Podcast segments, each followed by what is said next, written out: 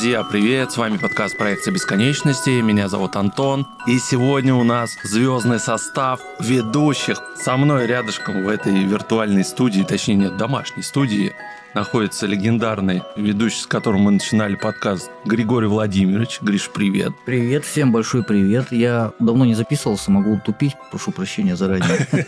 Точно в виртуальной студии, уже в другой уголке мира, Андрей. Андрей, привет. Да, всем привет. К сожалению, у меня нету такой отмазки, что я давно не записывался, я просто могу тупить. У нас сегодня предновогодняя такая запись. Мы решили подвести итоги уходящего года. Темы у нас сегодня достаточно простые.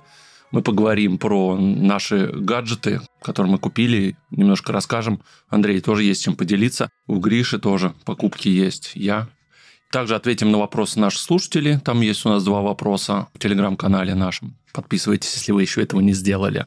Ссылка будет в описании. Какой, может быть, из технологий IT вам запомнилось в этом году? Понятно, что уже провели исследование и сказали, что слово самое которое использовал чаще всего в этом году, ну, вы знаете, ответ на букву «Н» начинается, на мягкий знак заканчивается.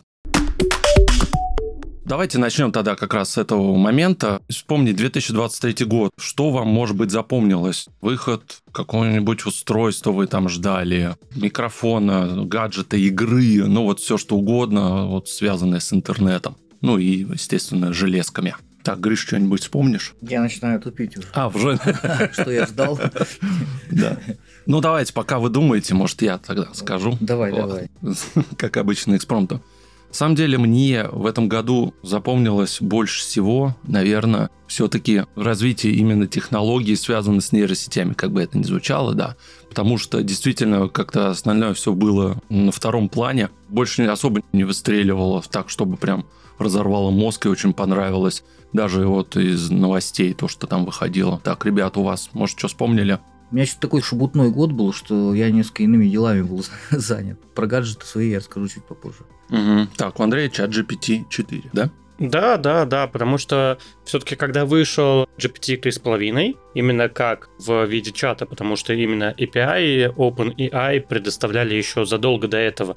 И это был большой такой шок для компании OpenAI, когда в прошлом году они анонсировали чат, и буквально за 5 дней миллионы пользователей. Это был, ну, действительно, даже для них шок, что они такого не ожидали. Вроде бы моделька уже есть, вы могли просто по API пользоваться, а не хватало только интерфейса. На текущий момент появился в этом году GPT-4, обновились последние базы данных, то есть если раньше он до 2021 года, и в начале 23 года он знал информацию за сентябрь, по-моему, 21 то есть у него gap был, ну, полтора-два года. Сейчас у чата GPT четвертой версии gap в полгода.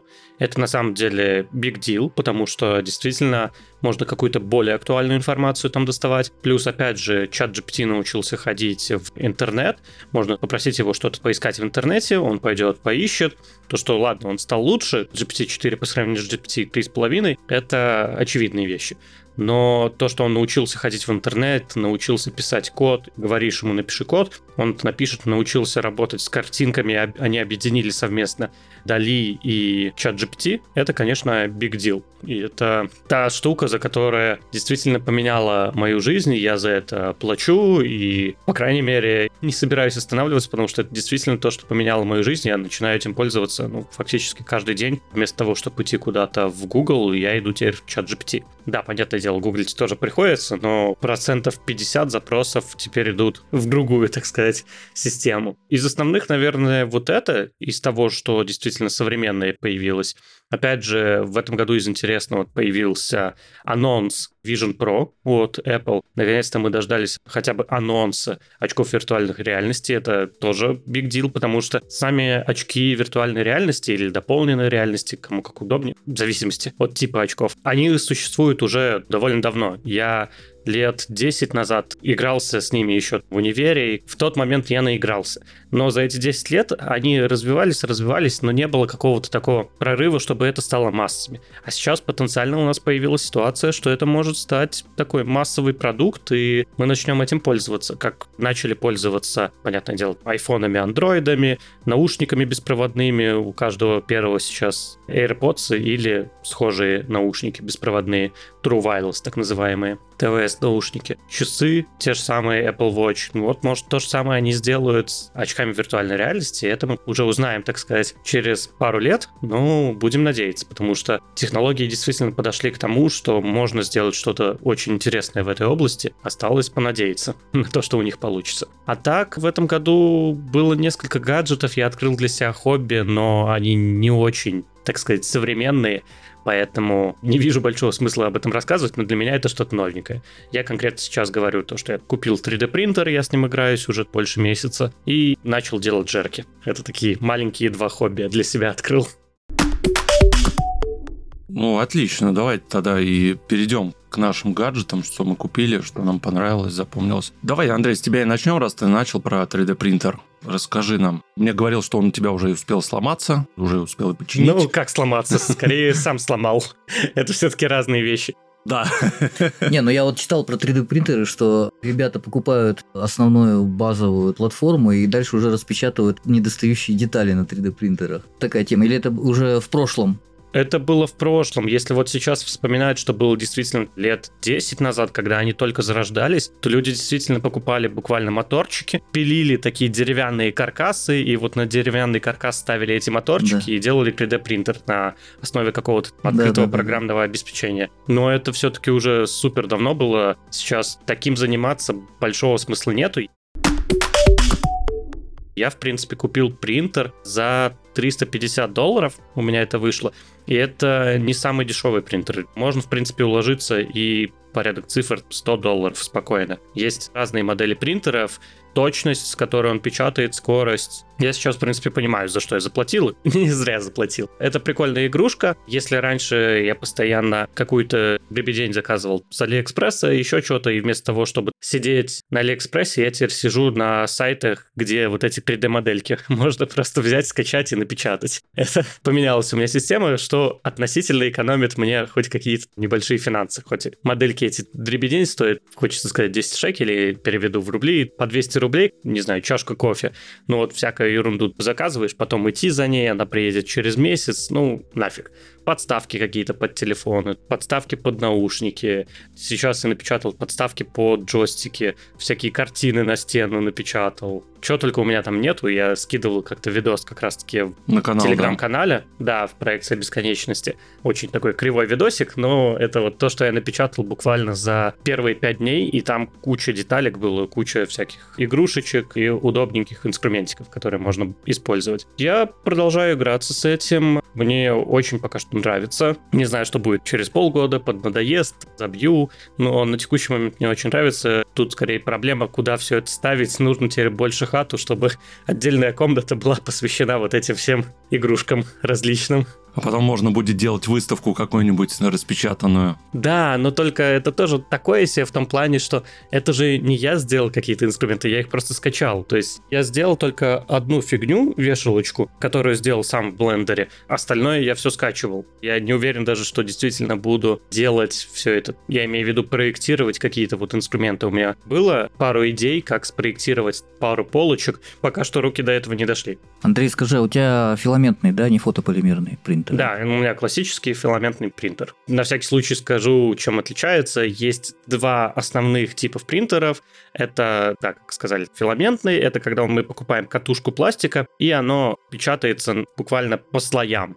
И постепенно-постепенно наша фигурка растет, и по слоям получается она в высоту 200, 300, 500 слоев, в зависимости от самой фигурки. Если мы говорим про фотополимерный принтер, то он работает за счет застывания фотополимера. Чем это лучше? Тем, что намного выше разрешение. То есть, если у нас FDM принтеры, которые по слоям печатают, то у него качество именно текстуры не самое лучшее. То есть, фигурки на нем печатать не самая лучшая идея. А на фотополимерном как раз-таки идеально печатать фигурки, потому что разрешение у него бешеное. Это буквально толщина человеческого волоса до нескольких сотых микронов. В зависимости, естественно, от принтера, но, в общем, фигурки получаются бомбические. Но, как по мне, с ним работать сложнее, и он вот идеально подходит для мелкой какой-то ювелирной работы, именно вот какие-то такие более-менее крупные инструменты, порядка 10, 20, 30 сантиметров, это, конечно, лучше на FDM принтерах делать, вот который у меня как раз.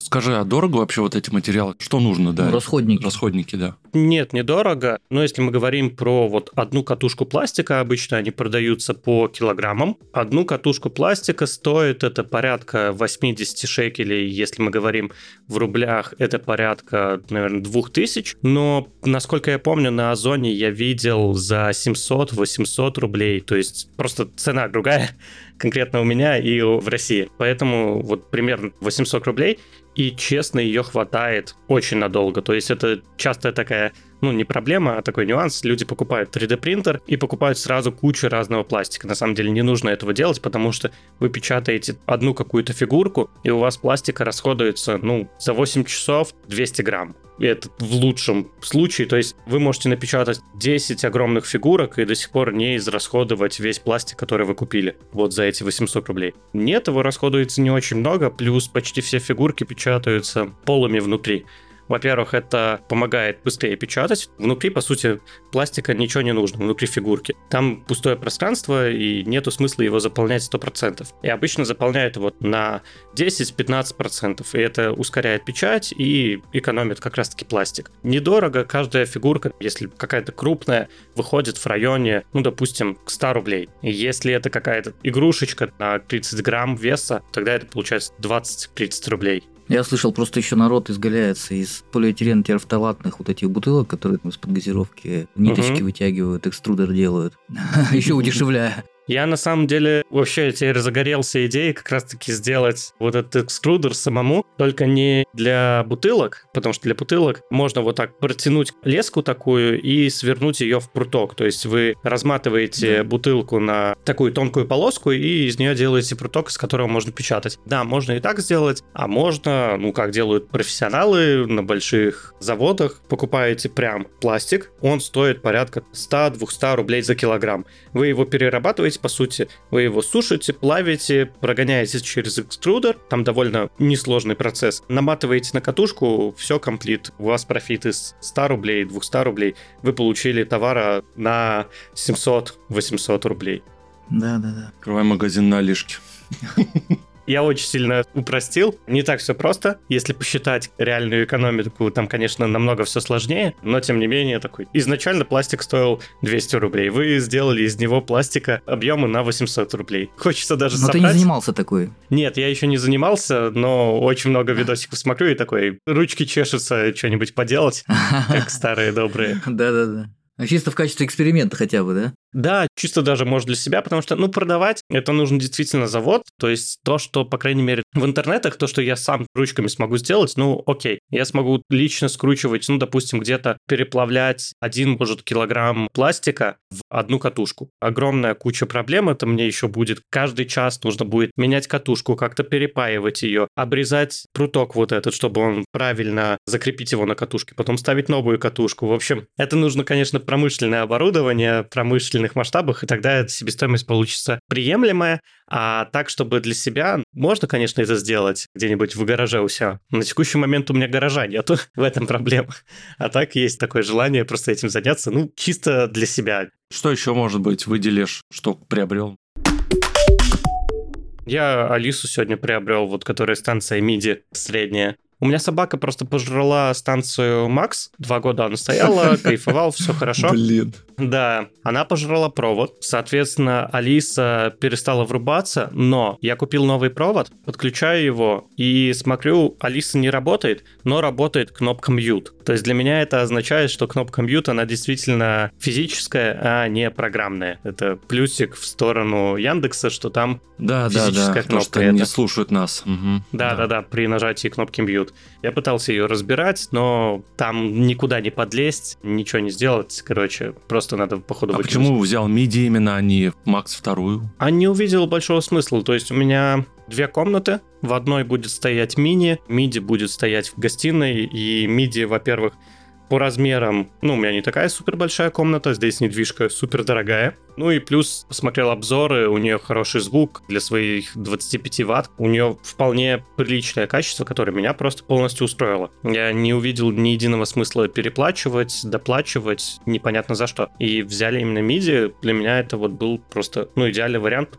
а цвет какой? Черный, к сожалению. Я хотел изумрудный, но изумрудного не было в магазине, поэтому взяли черный. Если что, как мы ее взяли? У нас был знакомый, который был в России, и мы попросили его купить и привезти, потому что у нас никак не купить. Поэтому пришлось так изгаляться. Пока ты еще не понял, да? По станции больше. Попозже расскажешь, когда уже потестишь побольше. Ну, давай так. Басов мне в ней не хватает но она довольно-таки громкая и, в принципе, все по кайфу. Плюс я удивился, еще в Яндексе появилась возможность врубать сразу на всех колонках один и тот же трек. Это довольно-таки проблемная история, чтобы полностью синхронизировать несколько колонок. Если поизучать эту тему, то это супер такая некривиальная история, просто чтобы несколько колонок одновременно играли одну и ту же композицию, находясь в разных местах. Я как только ее подключил, она мне сказала, теперь вы можете врубить волну сразу на всех устройствах. Я такой, давай попробуем. И да, оно заработало, заработало сразу в комнате и в гостиной, и я приятно кайфанул кайфанул от этого. Да, не супер идеально, оно через композиции 5, наверное, 7-10 композиций, оно сбилось. Мне пришлось либо это перезапускать, чтобы оно совместно снова работало, либо как-то останавливать, потому что оно начало в рассинхрон играть.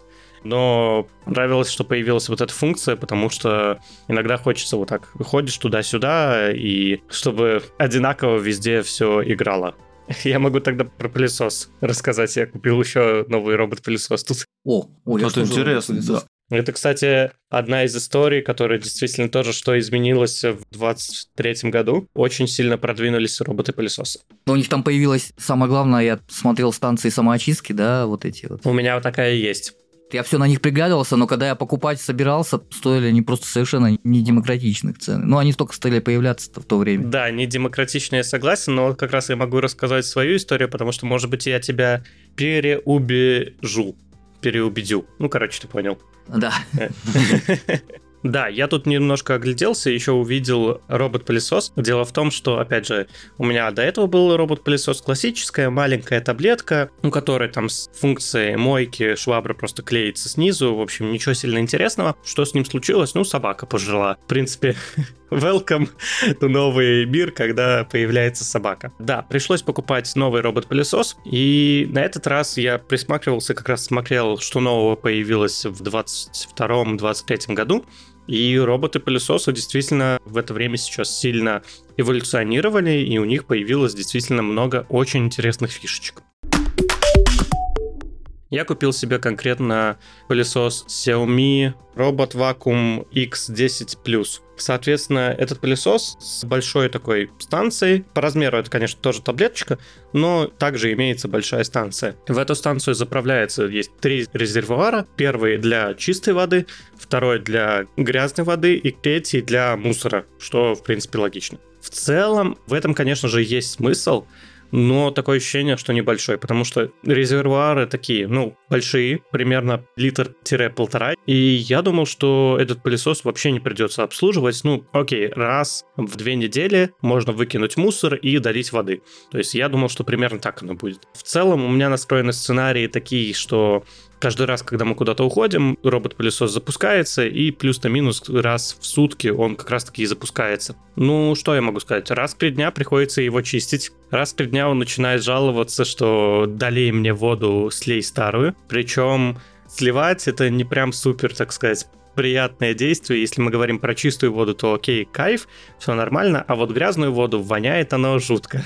Не знаю, что конкретно, почему так получается, но воняет оно, конечно, жутко, застаивается, и поэтому, конечно, все равно его обслуживать надо, мыть этот контейнер с грязной водой. Конечно, то, что технологии вот так шагнули, это супер, это кайфово. Сейчас появились модели роботов-пылесосов, которые подключаются напрямую к канализации. Вот это, мне кажется, это вообще полная автономность. Действительно, в таком случае надо обслуживать его раз в полгода, не знаю, раз в две недели, наверное, выкинуть мусор, контейнер, который там есть, ну и раз в два месяца поменять щетки, которые моют пол. В целом этого достаточно, потому что он приезжает на базу, начинает сушить эти щетки, он сам их моет, сам очищает. Откуда у него контейнер с грязной водой? Потому что он моет щетки, которыми мыл пол. Он берет чистую воду, наливает в резервуар, который находится на дне, щетками моет их, они очищаются от грязи, и после этого эту грязную воду он сливает обратно в грязный резервуар. Так что щетки плюс-минус всегда чистые, это, конечно, приятно, но большого эффекта я от этого не заметил. Штука прикольная, стоит ли она своих денег? Вот не знаю, наверное, то, что я пожлобился и не купил пылесос с подключением к водопроводу, это, наверное, так сказать, my mistake, моя ошибочка. Просто не было такой возможности здесь подключать к водопроводу, поэтому если у вас есть такая возможность, то лучше берите такой пылесос. Вот мне кажется, вот это действительно должно быть киллер фича. Когда вот такие просто пылесосы, не знаю, все равно очень часто нужно его обслуживать раз в три дня, менять воду раз в три дня, проверять, что с ним все нормально, потому что если у него нет воды, конкретно этот пылесос такой, я не могу запуститься, у меня нет воды. И ты такой, ну окей. Просто бывает иногда, что я ухожу, а потом узнаю, что пылесос не отработал, потому что он просто решил не запускаться, у меня нет воды, я не буду мыть пол, все, иди гуляй. Пылесосить я тоже не буду. Да, но я сейчас тоже немножко накину, просто я про свой опыт немножко расскажу тоже про пылесос.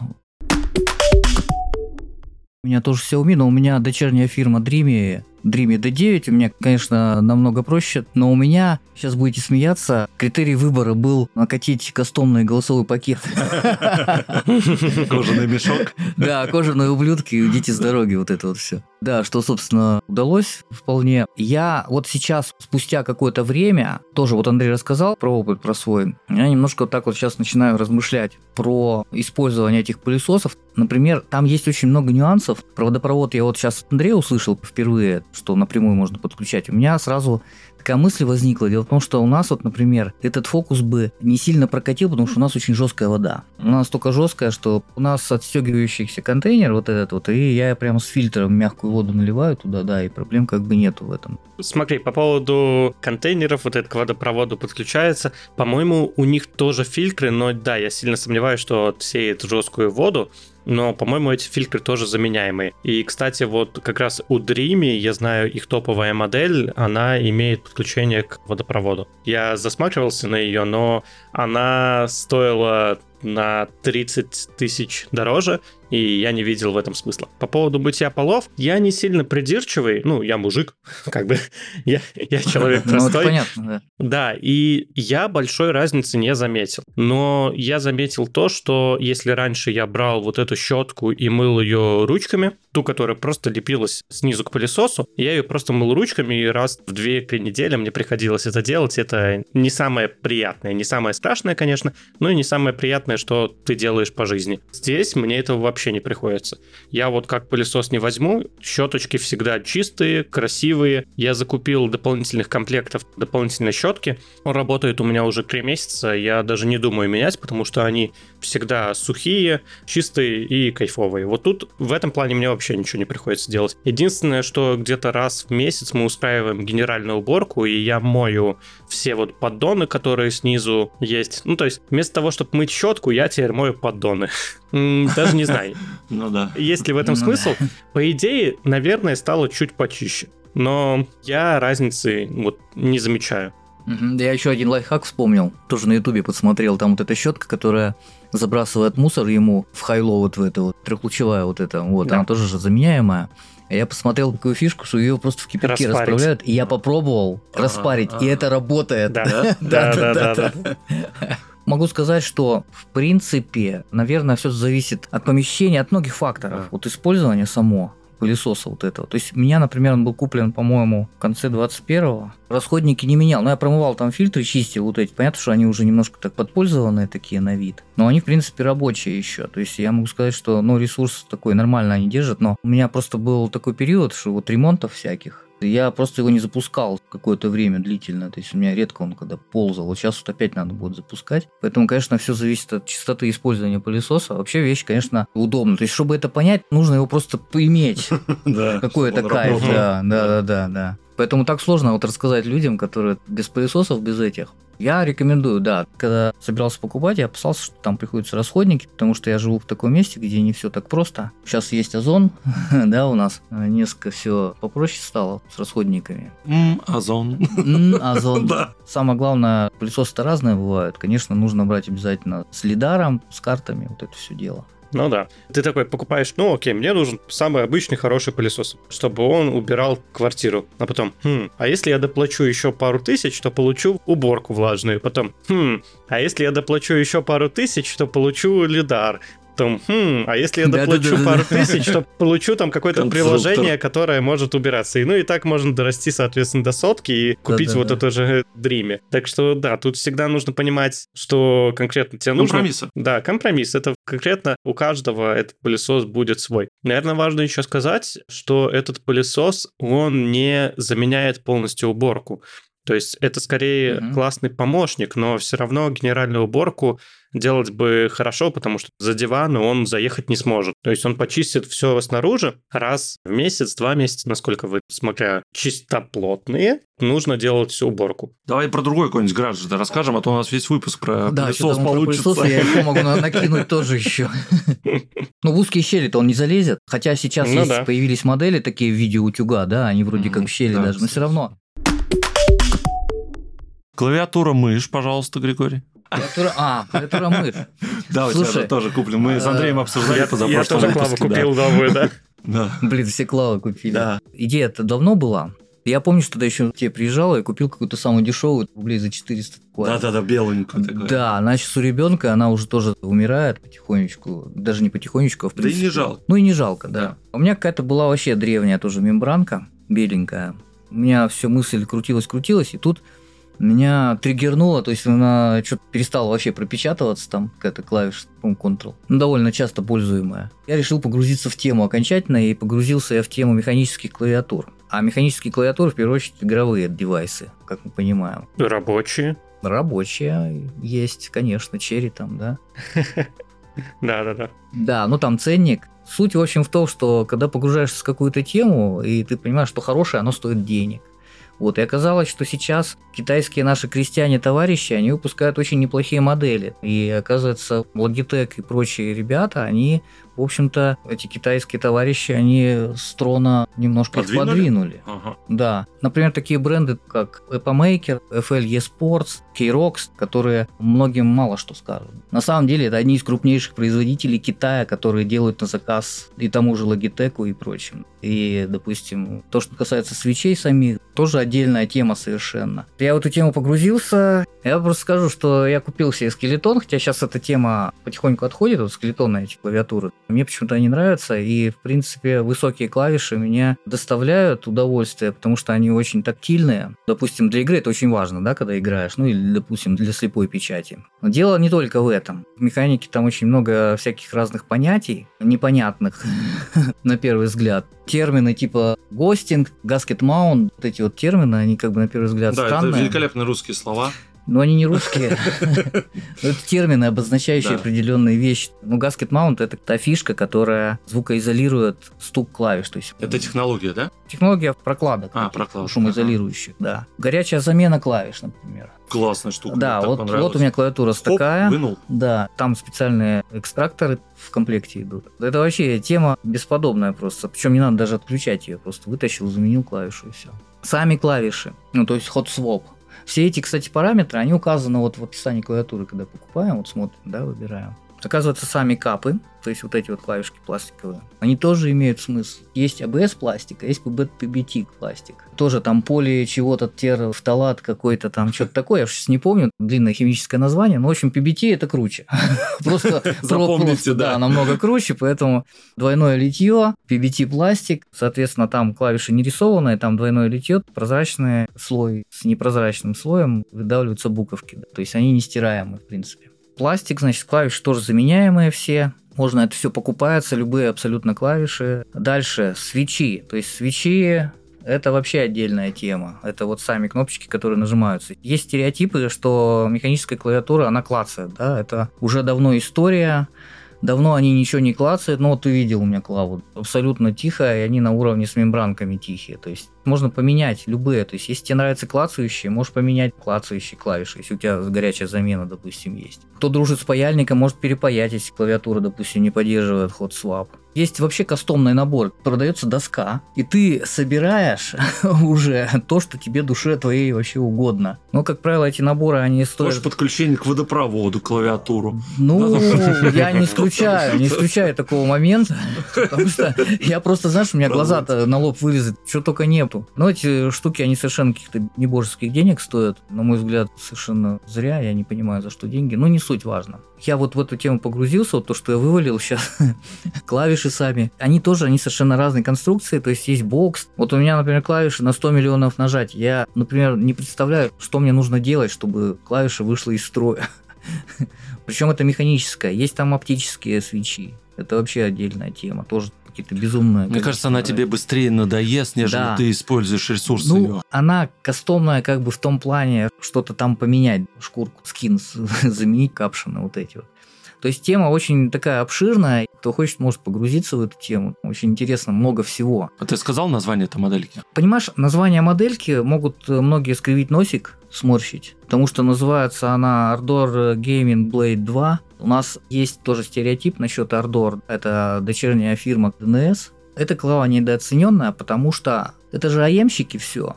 То есть все они на аутсорсе. По сути, это, конечно, не DNS. DNS просто Ardor этикеточку клеит. На самом деле это одни из крупнейших производителей Китая, это FL eSports, модель 300 какая-то, я не помню точно. Она может быть вообще на заказ сделана. Там э, используются свечи вот эти вот голубые, бескликовые, на какое-то сумасшедшее количество нажатий. Я, в общем, доволен клавиатурой. Там можно макросы, все что угодно можно на ней делать. Металлический корпус, алюминиевый, гаскет маунт, несколько изолирующих прокладок, сами свечи внутри на силиконовых шумоизоляторах. Все по полной программе, они смазаны. Отдельные виды смазок, три вида смазок для свечей. Ты разбираешь каждую кнопочку, и тремя разными видами смазки ты их смазываешь. Как тебе такое? Илон Маск. Одни из самых популярных это K-Rox TKL, это TKL формат, то есть 80%. У них есть и полноразмерный на 102 клавиш, 106 клавиш, не помню точно.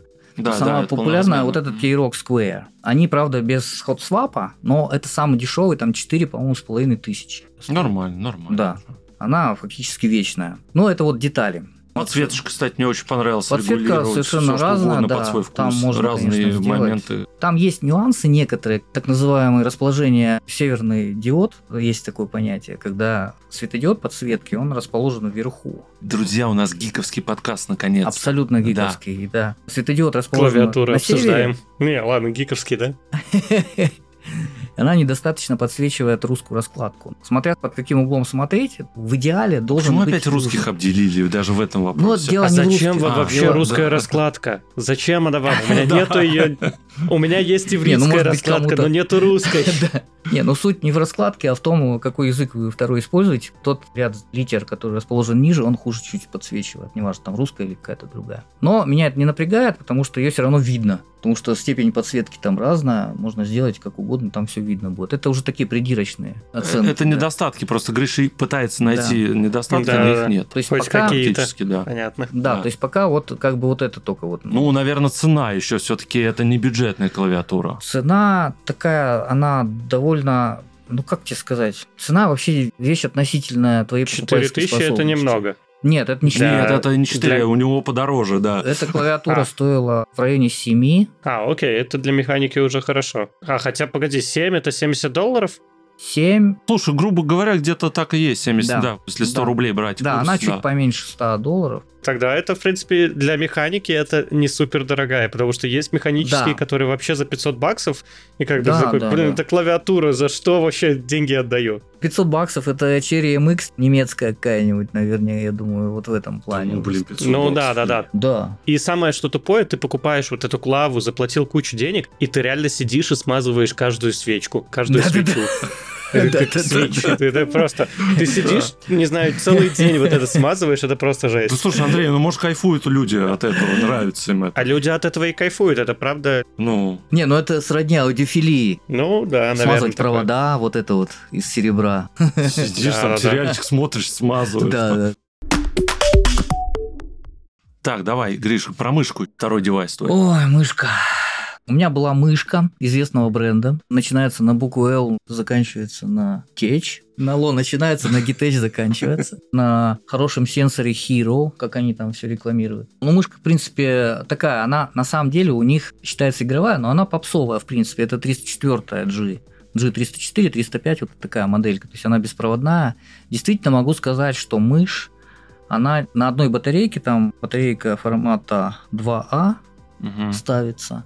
И она у меня работала не то, что там 9 месяцев, а она целый год работала, и батарейка не садилась. Действительно, то есть у них оптимизация какая-то сумасшедшая в энергопотреблении. Сенсор меня радовал. И в один прекрасный момент я читал форумы, вот случайно мне попадалось, то есть говорят, вот у Logitech через какое-то время, через два года у них начинается double-click на левой кнопке. Я думаю, ну, блин, ладно. Я как бы тогда мимо ушей пропустил. И ровно через два года у меня double-click появился. Блин. Причем он появился настолько тупо неудобный и ярко выраженный, что ну, невозможно на ней работать Мгм. просто. Понимаешь? Я свечи заменю, перепаяю, конечно, со временем, но мне мышка нужна была для работы. Я начал подбирать, я тоже купил мышку А4 Тех, это Блади. Дело в том, что у них вышли новые модельки, ну как, относительно новые, W95. Я решил попробовать, и она мне понравилась. По форм-фактору она напоминает G502, логитековский. Ну, сейчас многие, кстати, его слизывают, потому что очень удачная такая форма получилась. У Razer есть базилиск, по-моему, да, называется. Базилиск очень интересная мышка. Бомба? Мышка. Да, я, кстати, на нее долго смотрел. Она у меня тоже в виш-листе была.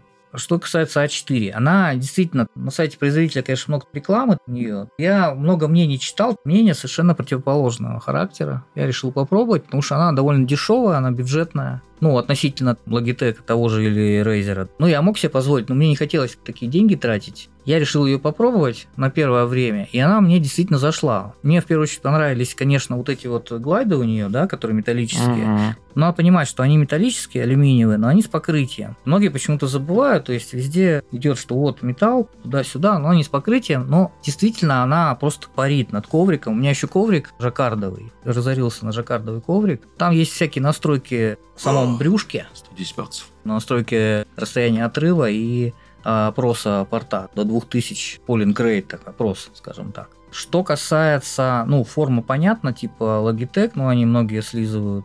Сенсор там, Pixart стоит. Тоже известный производитель сенсоров ставится. В основном, конечно, Pixart ставят бренды всякие типа Zoe, всякие китайцы и фирмы второго эшелона, производители мышей в том числе и топовые сенсоры от Pixar. Здесь не самый топовый сенсор стоит, но насколько же он интересный в плане ощущений. Вот когда мышка хорошо скользит по коврику и такое ощущение, что это продолжение твоей руки. Мгм. Понимаешь? Я такое испытывал в первый раз, когда на Hero сенсор от Logitech пересел. Но тут отклик был еще круче. Тот же самый Hero в 304, он, например, по стеклу не очень хорошо работает, то есть срывы. А у этого почему-то нет. Хотя тут не самый топовый, там 32-27, что ли, не помню, сенсор стоит.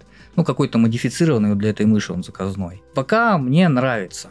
Но вопрос к форм-фактору, потому что у всех оказывается разный хват. Есть ладонный, пальцевый, когтевой. У меня такой нечасто встречающийся, у меня пальцевый хват, то есть он полуладонный, полукогтевой. Мне очень комфортно высокие мышки, вот тут как у тебя MX. Но она для меня просто большая. Мне нужна не очень крупная мышь. Это уже вопрос индивидуальности, то есть мы все разные, и, так сказать, конструкция такая. То есть форм-фактор вот G502, он мне, в принципе, не очень подходит. Но довольно комфортный он. Я не могу сказать, что я вообще устаю там на нем и все. Пока мышка окей. Но самое-то главное даже не это, а то, что там сумасшедшие макросы можно писать. У них программное обеспечение такое, что, ну, я читал такие моменты, что на некоторых играх банят, типа Rust онлайн, могут забанить. Да, не да. факт, что За читерство. да, за читерство. Ну, читерство какого плана? То, что можно циклические макросы любого характера вешать. Но надо понимать, что не все циклические макросы можно задействовать в игре, потому что могут быть рандомные всякие вещи, которые зациклить невозможно. Допустим, та же рыбалка в World of Warcraft, там ее невозможно зациклить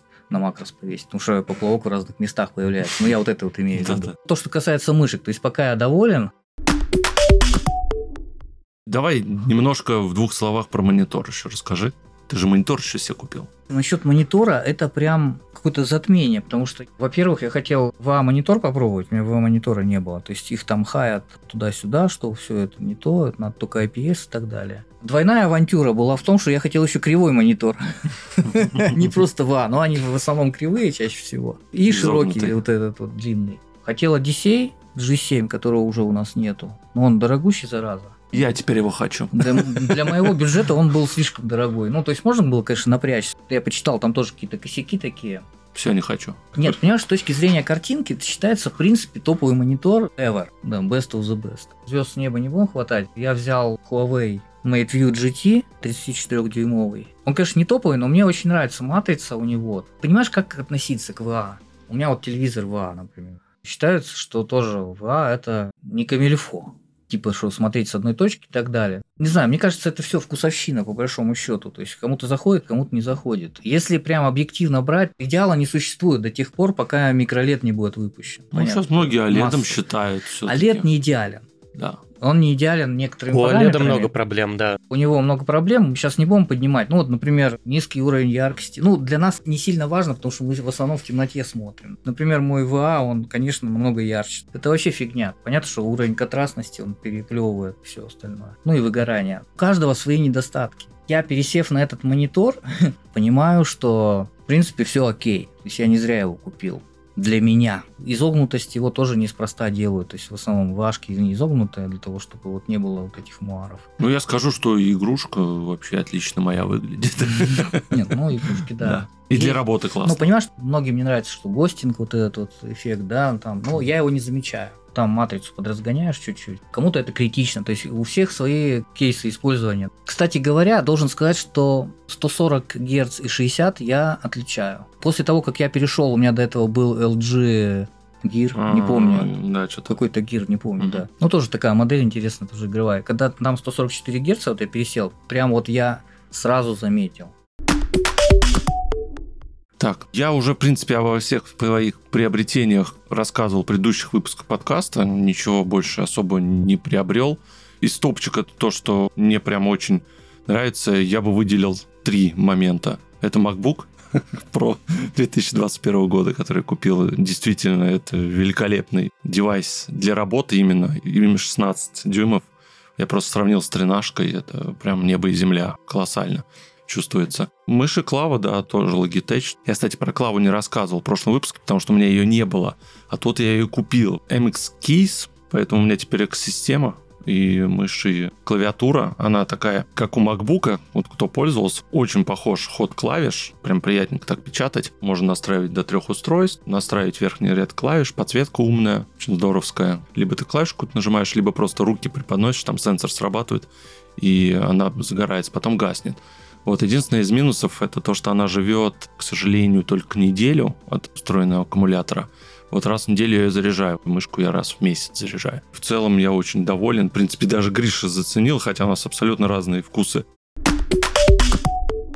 И давайте напоследок тогда у нас есть вопросы от наших слушателей, нам прислали. Я вот делал пост на канале проекта бесконечности. Там есть вопрос для Андрея, как раз профильный его. И есть вопрос для Гриши. Так, вопрос у нас от постоянного слушателя Алексея. Что нынче с телевизоров норм бюджет 30к плюс минус, диагональ 50-55 дюймов.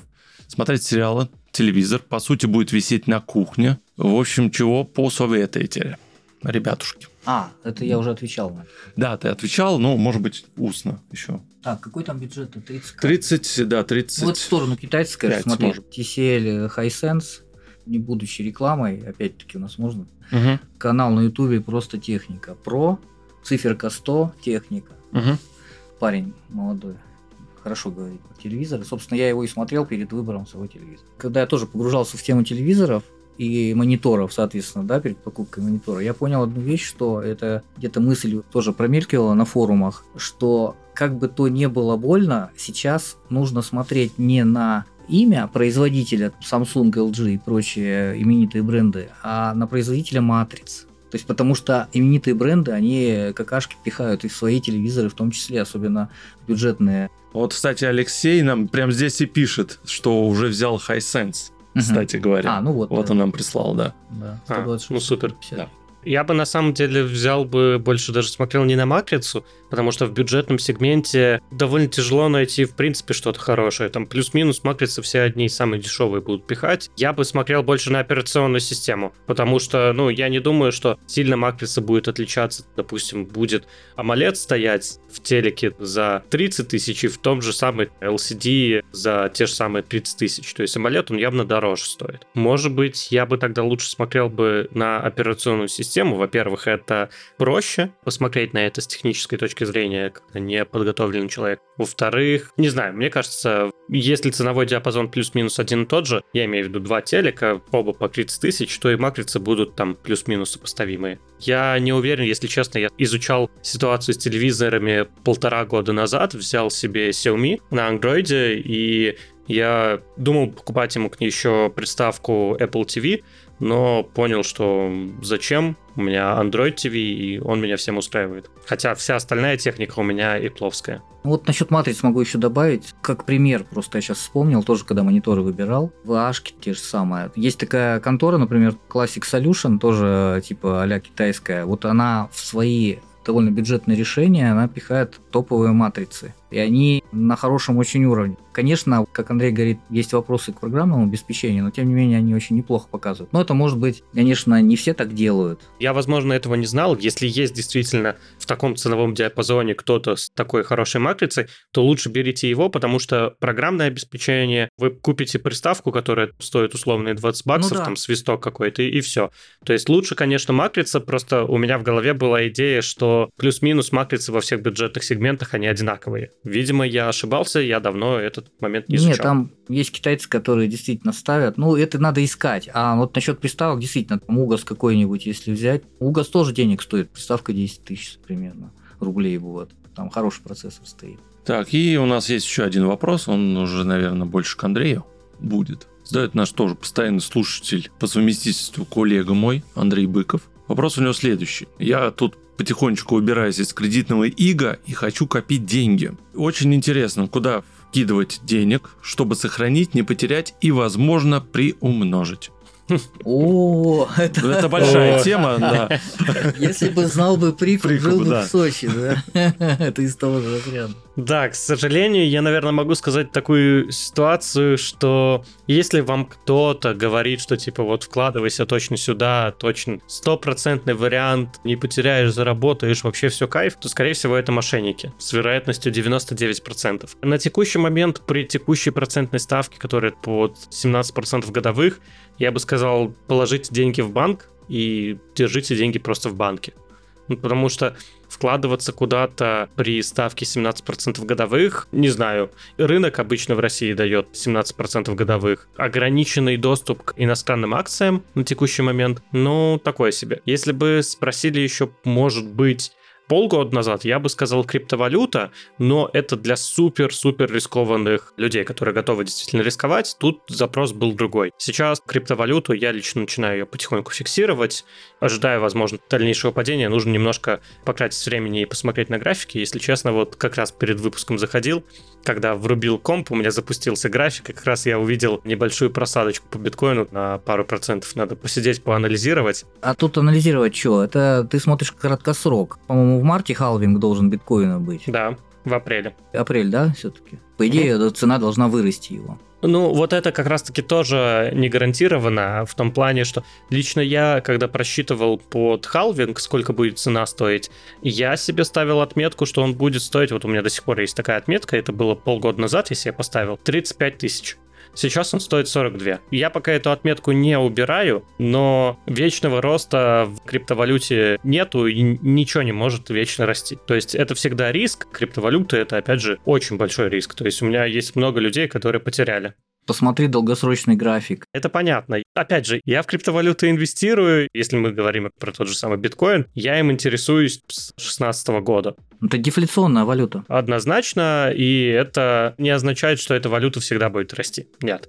Все равно будет все зависеть от спроса предложения. Допустим, завтра придут все страны мира и скажут, о боже, они воруют терроризм сплошной через них. Сейчас через криптовалюту спонсируется примерно 1-2% терроризма, а придут, скажут 100% терроризма, и все откажутся от нее. Ну, всякие сценарии могут быть. Опять же, может быть и сценарий условного взлома биткоина, устроено ну или других каких-то криптовалют. В этот сценарий я верю не очень сильно, потому что если кто-то взломает криптовалюту, биткоин или еще какую-то другую, ну, зависит от, от валют, конечно, то это не будет шок-контент на самом деле. Потому что если у кого-то появятся технологии, тот же самый квантовый компьютер, который может взламывать криптовалюту, взлом криптовалюты это будет, так сказать, меньше из наших проблем. То есть он может взламывать условно любые транзакции, любые общения, подделывать транзакции, имеется в виду банковские транзакции. То есть это весь онлайн-маркетинг идет лесом. Вся оплата в магазинах по картам идет все это лесом. Потому что все это сейчас происходит на тех же самых технологиях. Это то же самое шифрование, приватные и публичные ключи, асимметричное шифрование, подписи транзакций. Это все те же самые технологии. Поэтому если кто-то взломает, но всякое может быть, то, конечно, криптовалюта тоже полетит ко дну. В общем, да, крипта это очень интересный инструмент. Очень рискованный. Он очень рискованный, и я никогда не хочу говорить. Просто ко мне тоже вот приходил друг недавно и спрашивал неделю назад, расскажи, куда мне положить деньги, чтобы заработать. Я такой, нет, я не готов брать на себя такие риски. Это нужно изучать, каждая ситуация индивидуальная. Могу сказать то, что я делаю. Я вот в крипту вкладываюсь, и на текущий момент я уже начинаю потихоньку фиксироваться, и вроде подзаработал вот на этом росте. Что будет дальше, не знаю. Будем смотреть. Я лишь могу только сказать, если хотите вкладывать в криптовалюту, вкладывайте. Но главное диверсифицировать, чтобы у вас чуть-чуть, 1% своих то, что вы отложили, в крипту вложили, еще чуть-чуть. Ну, понятно, там, в одной корзине. Да, да, да. Однозначно. Это просто золотое правило любого инвестора. Тогда точно не ошибешься. Но, насколько я знаю, люди, у которых есть хоть какие-то денежки, они в первую очередь вкладываются в недвижку. Ой, с недвижимостью сейчас тоже не все так однозначно. Во-первых, она сейчас очень дорогая, люди стараются туда не вкладывать деньги. Смотря где. Ну, в России, если да, мы говорим про Россию. А ты знаешь, вот. какую информацию интересную по недвижку узнал? Что оказывается, почему на фоне всего происходящего в нашей стране недвижимость, она не падает, хотя она должна падать. Оказывается, что те люди, которые остались здесь с хоть какими-то денежками, они просто туда деньги и вкладывают, потому что им больше некуда, потому что за границу уже нельзя выводить. И они, соответственно, недвижимость покупают. То есть недвижимость, она не падает, не может падать в цене, потому что всегда спрос постоянный на нее небольшой, но он есть. Нет, недвижка может падать в цене и Нет, падает. она может, я не говорю. Понятно, и что опять это же, такой в процесс твердой валюте динамичный. сейчас она упала за последние два года. Это в нашей стране, да? Да, недвижка подросла чуть-чуть, вот за последние два года на 5%, наверное. Я конкретные цифры, к сожалению, не знаю, но курс доллара-то тоже подрос там, с 60 до сотки почти. Однако собачка во время пути могла подрасти. Нет, ну курс доллара у нас это вообще такое интересное понятие. У нас в стране он один, не у нас в стране он совсем другой. Ну да.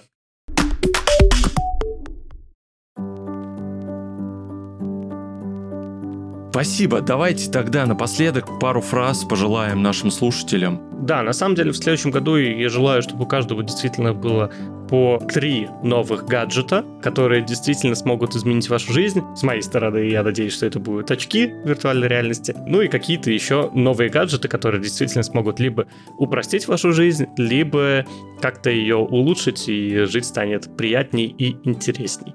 Вот такое оригинальное поздравление. Спасибо, супер, блин, три гаджета я запишу, Андрей, надо будет обязательно сделать. Это просто относительно реализуемое, вроде как. Я бы, конечно, хотел пожелать всем нам, чтобы вся эта фигня поскорее закончилась, но это уже, конечно, от нас мало зависит, к сожалению.